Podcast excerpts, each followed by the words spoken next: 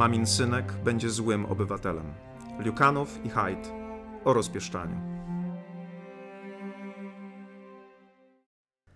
Szanowni Państwo, spotykamy się ponownie, żeby porozmawiać o książce i jak sugeruje tytuł, który wybrałem, jest to ponownie książka o wychowaniu dzieci. No i możecie być zdziwieni, dlaczego, kiedy ktoś chce mówić o państwie, społeczeństwie, prawie, demokracji, mówi znowu o wychowaniu dzieci. Mówi o mamin synku, który będzie złym obywatelem. Otóż nie jestem pierwszą osobą, która w taki sposób myśli. Już Jan Zamojski mówił o tym, że takie będą Rzeczypospolite, jakie ich młodzieży chowanie. I miał na myśli tutaj nie tylko to, czy będziemy ich uczyć historii, czy języka polskiego, ale właśnie chowanie, czyli wychowanie. Mm, przekazał w ten sposób bardzo istotną prawdę, z której wynika, że to, jak wychowujemy nasze dzieci, to kształtuje przyszłe społeczeństwo i to kształtuje przyszłe państwo. I dzisiaj chcę Państwu opowiedzieć o książce, która tę myśl kontynuuje. Jest to książka dwóch autorów amerykańskich, książka, która chyba jeszcze nie została przetłumaczona na język polski, a której tytuł w wolnym tłumaczeniu brzmi Rozpieszczanie amerykańskiego umysłu, autorów Lukianowa i Hajta. Jest to książka, która próbuje nas przekonać do tego, że nasza nadopiekuńczość w stosunku do naszych dzieci produkuje złych obywateli. Nasza nadopiekuńczość produkuje złych obywateli. Co więcej, ta nadopiekuńczość, kiedy oni będą dorośli, może spowodować, że te nasze dzieci, które kiedyś będą obywatelami, będą miały w sobie tendencję do tego, ażeby zamiast cieszyć się demokracją, popierać pewne rozwiązania autorytarne, w tym na przykład cenzurę. To dosyć niepokojące i o tym Państwu chcę dzisiaj opowiedzieć. Lepiej być świadomym tego, co nas czeka i być może już teraz, zgodnie z zasadą, czym skorupka za młodu nasiąknie, w taki sposób nasze dzieci wychowywać, ażeby nie były mamińcynkami i w związku z tym, żeby były lepszymi obywatelami. Więc autorzy zaczynają tę książkę od pewne, opisu pewnej podróży do Grecji, wybrali się tam po to, żeby spotkać wyrocznie i z nią porozmawiać na temat kwestii związanych z wychowywaniem dzieci, prosząc o mądrość. Więc przybywają do Grecji, bardzo długo jadą w góry, wspinają się i w końcu trafiają do jaskini, w której jest wyrocznia i tam pierwsze zdziwienie okazuje się, że muszą wziąć numerek, tak jak u nas na poczcie, poczekać na swoją kolejkę i kiedy dostają się do wyroczni, okazuje się, że jest to mężczyzna, który mówi świetnie po angielsku, to trochę dziwne w greckich górach, z amerykańskim akcentem. I pytają go o trzy prawdy, które mogliby zabrać ze sobą i przedstawić e, rodzicom i dzieciom w taki sposób, żeby mogły one być wykorzystane właśnie do wychowania. I wyrocznia mówi, prawda pierwsza, co cię nie zabije, to cię osłabi. Co cię nie zabije, to cię osłabi. I tutaj autorzy, jeden z nich jest psychologiem, e, są nieco zdziwieni, ponieważ stara, starożytna prawda mówi coś innego. Co cię nie zabije, to cię wzmocni. Wyrocznia tłumaczy, że trzeba chronić dzieci przed złem, trzeba chronić dzieci przed krytyką, trzeba chronić dzieci przed czymś, co może być dla nich niemiłe, dlatego że to rzeczy złe. Nic. Autorzy proszą o następną prawdę, wielką prawdę, y, i ze strony wyroczni słyszą: ufaj zawsze swoim emocjom. No i ponownie są zdziwieni, bo wiemy przecież, że emocje mogą nas oszukiwać, że czasami, a może zawsze lepiej słuchać rozumu niż serca, ale jednak e, mówi im wyrocznia, że to jest bardzo ważne, żeby się wsłuchiwać w to, co czuję i na tej podstawie podejmować decyzje, np. potępiać kogoś, e, podejmować e, inne ważne decyzje. Słuchają autorzy trzeciej prawdy, coraz bardziej zaniepokojeni, i słyszą, ludzie dzielą się na złych i dobrych. I tutaj ponownie są nieco zdziwieni, bo przecież wiemy, że świat nie jest czarno-biały. Na szczęście w tym momencie ta wyprawa w góry, czy jej opis się kończy, i autorzy mówią, że jest ona wymyślona. Chcieli ją przedstawić po to, żeby zaciekawić czytelnika, co mam nadzieję, że się udało, ale także po to, żeby przedstawić nie trzy prawdy, ale trzy wielkie kłamstwa, na których opiera się wychowywanie dzieci. Właśnie to, co powiedziała wyrocznia, są trzy wielkie kłamstwa. Kłamstwo pierwsze, co cię nie zabije, to cię osłabi. Kłamstwo drugie, wierz zawsze, ufaj swoim emocjom, nimi się kieruj. Kłamstwo trzecie, ludzie są dzielą się na dobrych i na złe, złych. Chcą tutaj nasi e, autorzy przedstawić nam, jak te kłamstwa wpływają na nasze życie, na, dzieci, na życie naszych dzieci i dlaczego później ostatecznie powodują, że dzieci wychowane według tych zasad stają się złymi obywatelami. To pierwsze kłamstwo jest najbardziej niebezpieczne. To jest kłamstwo, które powoduje nadopiekuńczość. Uważamy, że nasze dzieci, kiedy będą kontaktowały się ze złem tego świata, ale przez zło rozumiemy nie tylko na przykład niebezpieczeństwo fizyczne. To jest jasne, że chronimy nasze dzieci przed niebezpieczeństwem fizycznym, ale także niebezpieczeństwo psychiczne. Nie chcemy, żeby nasze dzieci były krytykowane, nie chcemy, żeby doświadczały złych emocji. Chronimy je przed tym i mamy nadzieję, że w ten sposób je dobrze wychowujemy. Otóż już stare baśnie, które są, jak już wiecie, bardzo ważną taką, tak, takim źródłem naszej mądrości wspólnej, mówią, że to nie musi być wcale dobry pomysł. Przypomnijcie sobie baśń o śpiącej królewnie, historię dziewczynki, która się urodziła, na którą rodzice długo czekali, no i oczywiście chcieli ją chronić przed złem. To w tej baśni symbolicznie jest ukazane przez to, że na chrzciny królewnej nie, królewny nie zaprasza się złej wróżki, a tylko wróżki dobre. To znaczy tak jakby chciało się ją chronić przed tym złem yy, tego świata, chciałoby się, żeby doświadczała tylko dobro. Wiemy jak to się kończy. Zło znajduje swoje, swoją drogę. Królewna gdzieś rani się, yy, znajduje rzecz, przed którą miała być chroniona i zapada w sen. Ten sen jest symbolem nieprzeżywania świadomego życia, też jakiegoś zła. Tylko ktoś, kto stawia czoło złu i próbuje się z nim konfrontować, może być w pełni człowiekiem. I o to chodzi autorom. Mówią oni, że współcześnie mamy bardzo mocno rozwiniętą e, tę nadopiekuńczość. Porównują na przykład czas, w którym dzieci mogły się swobodnie bez opieki bawić w latach 80. i 90. i czas, kiedy teraz bawią się e, bez opieki. Jak pewnie się domyślacie, ta, to porównanie wypada bardzo źle, jeżeli chodzi o nasze czasy. W latach 80., 90. dzieci nieraz wychodziły z domu, z domu na pół dnia, na cały dzień, wracały później wieczorem. Jakoś dawało się wtedy żyć. Obecnie właściwie nie mają tego czasu. Cały czas są pod opieką dorosłych, cały czas ktoś e, się nimi zajmuje. W ten sposób nie mogą eksplorować świata. Dlaczego? Dlatego, że coraz bardziej się o nie boimy.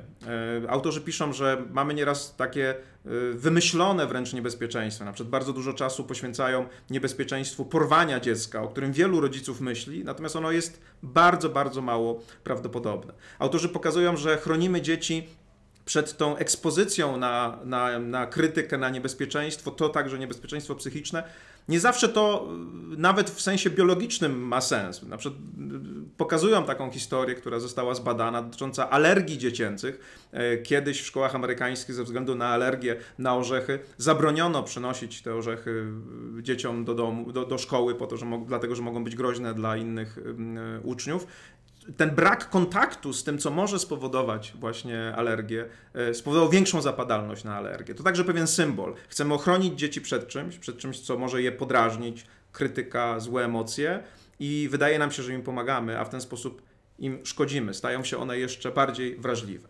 Dlaczego o tym wszystkim mówię i dlaczego autorzy o tym piszą? Ponieważ są zaniepokojeni tym, co się dzieje w głowach młodzieży amerykańskiej, takiej, która trafia do koledżów, która właśnie wychodzi spod tego nadopiekuńczego rodzicielstwa i nagle pokazuje coś bardzo, bardzo złego. Mianowicie nie chce mieć w ogóle konfrontacji z krytyką, nie chce mieć y, konfrontacji z innymi poglądami, jakby boi się ich i w ten sposób zaczyna uprawiać cenzurę. Do tego stopnia, że jeżeli na przykład w koledżu pojawia się ktoś, kto ma inne poglądy na jakieś kontrowersyjne zagadnienia, nie wiem, aborcja, eutanazja, e, prawa człowieka, to zamiast stanąć przed tym człowiekiem, wysłuchać go i z nim dyskutować, okazuje się, że y, mamy wniosek o to, żeby usunąć go z tego kampusa, żeby on nie mógł wystąpić. E, więc zapędy cenzorskie.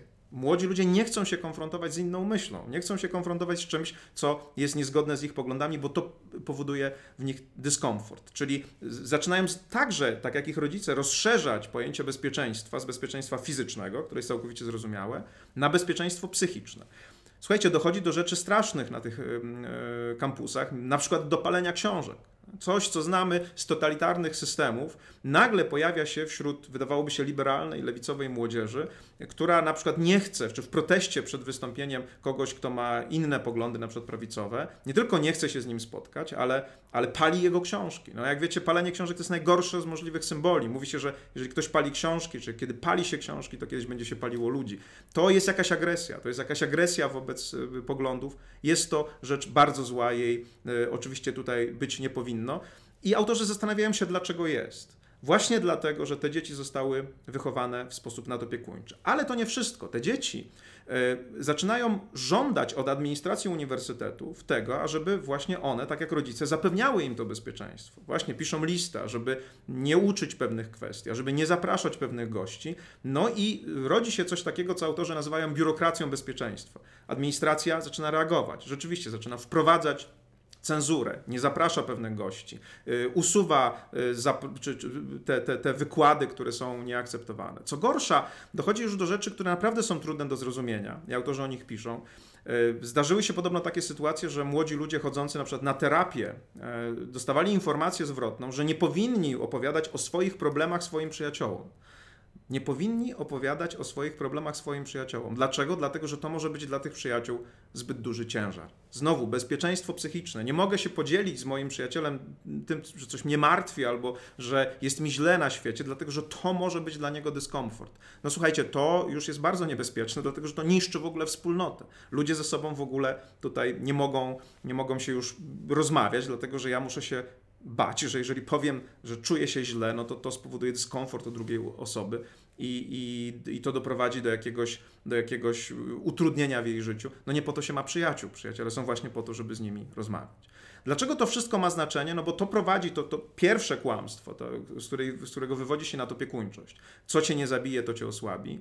Yy, przekłada się na te następne. Znaczy ono powoduje, że Młodzi ludzie kierują się wyłącznie emocjami. Jeżeli czują, że coś im się nie podoba, to natychmiast właściwie reagują, nieraz nawet agresją. Dlaczego? No bo zobaczcie, jeżeli coś mi zagraża fizycznie, to mam prawo do samoobrony. A jeżeli ktoś mnie atakuje kijem albo nożem, no to, to jest oczywiste, że chce się bronić. Ale jak przesuniecie, czy rozszerzycie kategorię bezpieczeństwa z fizycznego na psychiczne, psychiczne bezpieczeństwo, to nagle okazuje się, że jeżeli ktoś przedstawia argument, który ci się nie podoba, to tobie też się wydaje, że jesteś zaatakowany. No to idzie za daleko. Ale ty myślisz, że jeżeli coś powoduje złe emocje w tobie i właśnie jesteś atakowany, to ty też masz prawo do samoobrony, do prewencji, czyli właśnie do cenzury. Tak jak nie chcesz komuś pozwolić, żeby zaatakował cię kijem czy nożem, tak nie chcesz, ażeby zaatakował cię argumentem. Ale to zabija przecież, to zabija swobodę wypowiedzi. To znaczy, że już nie można mówić rzeczy, bo komuś się to nie spodoba. Zwróćcie uwagę, że ten problem opierania się na emocjach jest u nas także obecny. Y, uważamy, że krytyka może być atakiem, że krytyka może być atakiem. Normalna krytyka, konstruktywna krytyka jest potrzebna ludziom, ażeby mogli funkcjonować, ażeby sobie radzili e, w rzeczywistości. Ale jeżeli ktoś boi się krytyki, tak jak uderzenia, no to prosi kogoś o opiekę.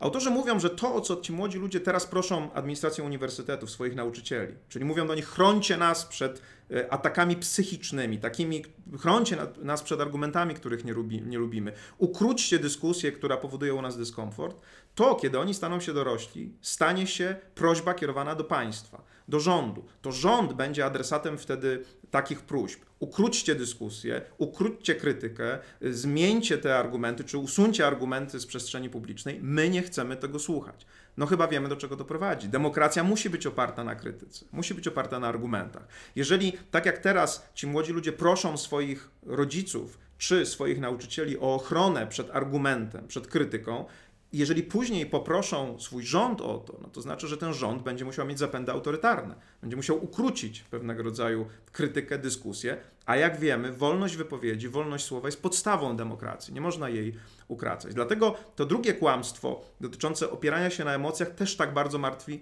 autorów. Mówią, nie, to nie emocje powinny tobą kierować. Musisz zrozumieć, że jeżeli nawet coś jest dla ciebie dyskomfortem, warto stanąć i racjonalnie z tym podyskutować. Jeżeli się z czymś nie zgadzasz, po prostu przejdź do dyskusji, a nie uciekaj od tego, dlatego że ta ucieczka nic, niczego nie rozwiąże. Powinniśmy dyskutować, powinniśmy ze sobą rozmawiać. E, wreszcie ta trzeci, to trzecie kłamstwo, które wyrocznia przedstawia, czyli to, że ludzie dzielą się na złych i dobrych jest też problemem, dlatego że jeżeli ty się czujesz zaatakowany jako młody człowiek argumentem, to masz bardzo y, dużą tendencję, żeby zamykać się w bańce takich ludzi, którzy myślą podobnie jak ty i którzy cię nigdy nie zranią innym, innym pomysłem, innym argumentem, nie spowodują, że będziesz musiał o nich myśleć. Co oznacza, że dzielimy się na plemiona. Ludzi, którzy myślą jakoś o pewnych kwestiach i uważamy tych, którzy myślą inaczej, y, za złych, uznajemy ich za złych. Uważamy, że ci ludzie, którzy myślą inaczej, są dla nas niebez, niebezpieczni. I to prowadzi do bardzo, bardzo y, strasznego, powiedziałbym nawet, fenomenu, który nazywa się cancel culture, czyli kultura anulowania, nie w jej pierwotnej wersji, która jest uzasadnialna, jest sensowna, bo kultura anulowania to jest pewnego rodzaju e, zachowanie społeczne polegające na tym, że jeżeli ktoś dopuścił się czegoś bardzo złego, nie wiem, molestowania seksualnego, tak jak na przykład w, w tym, w, w kampanii MeToo, no to wtedy nie powinno być dla niego miejsca e, wśród, nie wiem, wybitnych aktorów, na przykład, czy wśród nauczycieli, to jest dosyć zrozumiałe. Ale kultura anulowania zaczyna się rozszerzać na wszystkich ludzi, którzy mają odwagę, czy w ogóle nieraz nawet przez przypadek wypowiedzą zdania, które dla innych są nieakceptowalne.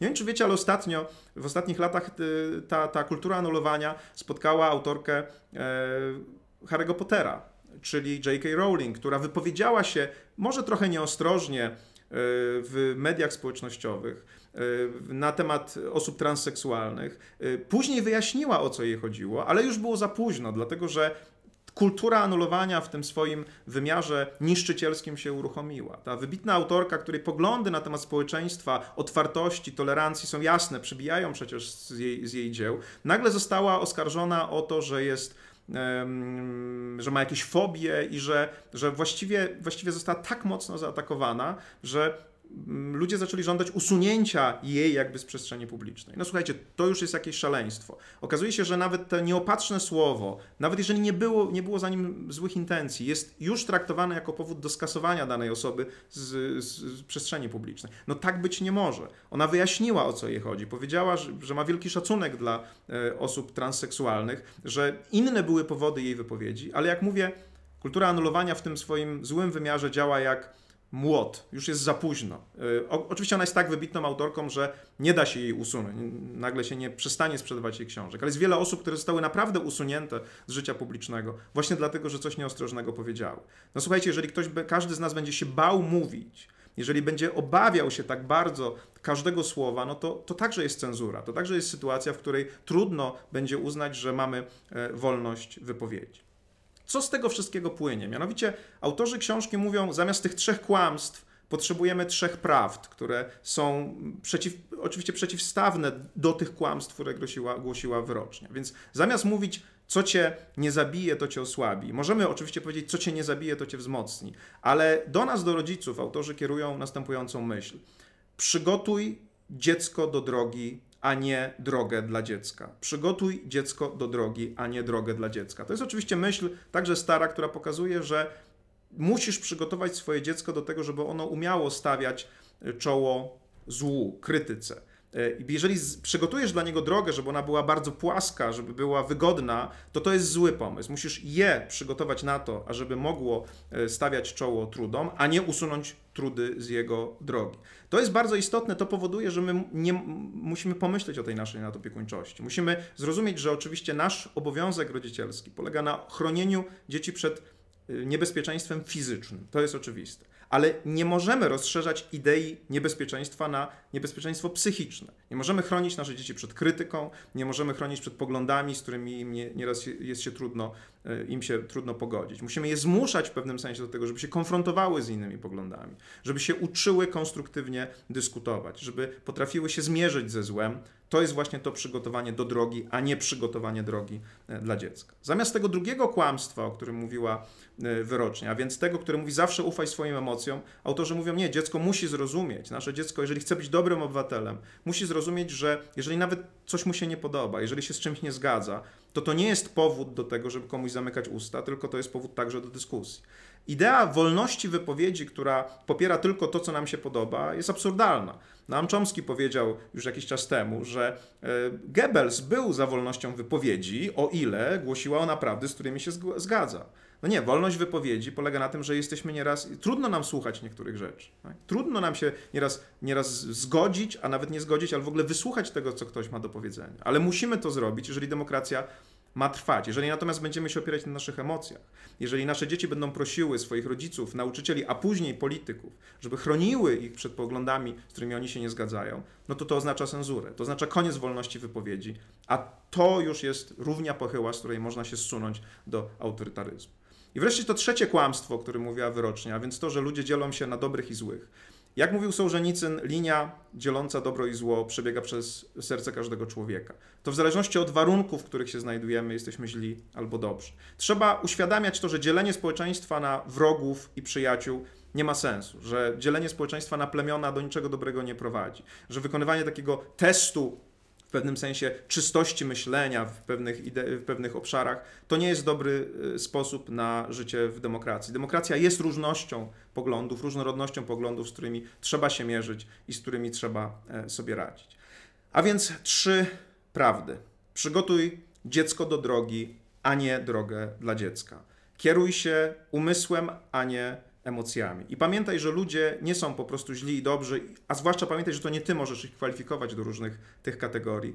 E, Tyle, a, a, a pamiętaj, że ludzie są różni w zależności od okoliczności. I nawet jeżeli mówią coś, co tobie się nie podoba, nie oznacza, że musisz ich zdyskwalifikować, anulować czy wyrzucić ze społeczeństwa. Pamiętajmy o tym, o czym mówił Zamojski. Takie będą Rzeczypospolite, jakie ich młodzieży chowaniu. Pam- Pamiętajmy o, czym, o tym, o czym mówią autorzy tej książki, że jeżeli będziemy nadopiekuńczy, zbyt opiekuńczy w stosunku do naszych dzieci, to wychowamy ich na złych obywateli, a więc takich, którzy boją się dyskusji, boją się otwartości, chcą się zamknąć w swojej bańce i oczekują od rządów, czy będą oczekiwać od rządów, że im ich w tym wspomogą. To zły pomysł, to zła perspektywa, tak być nie powinno. Powinniśmy je wychowywać do życia odważnego, do krytykowania i do przyjmowania krytyki, do dyskusji, a nie do zamykania ust i do zrozumienia, że wszyscy jesteśmy podobni i że wszyscy mamy miejsce w jednym społeczeństwie, w którym możemy spokojnie żyć, w którym się możemy żyć tak, żeby się nie pozabijać i każdy może realizować swój własny plan. Pamiętajcie, nadopiekuńczość może prowadzić do złych rzeczy dla demokracji, a mamin synek może być złym obywatelem. Jeżeli zainteresowały Was tematy, o których mówiłem, zachęcam do tego, ażebyście włączyli się do dyskusji. Zostawcie koniecznie komentarz, przedstawcie swoją opinię. Możecie także zdecydować się na subskrypcję tego kanału. Będzie mi bardzo miło, bo wtedy będziecie mieć łatwiejszy dostęp do kolejnych odcinków. Zachęcam.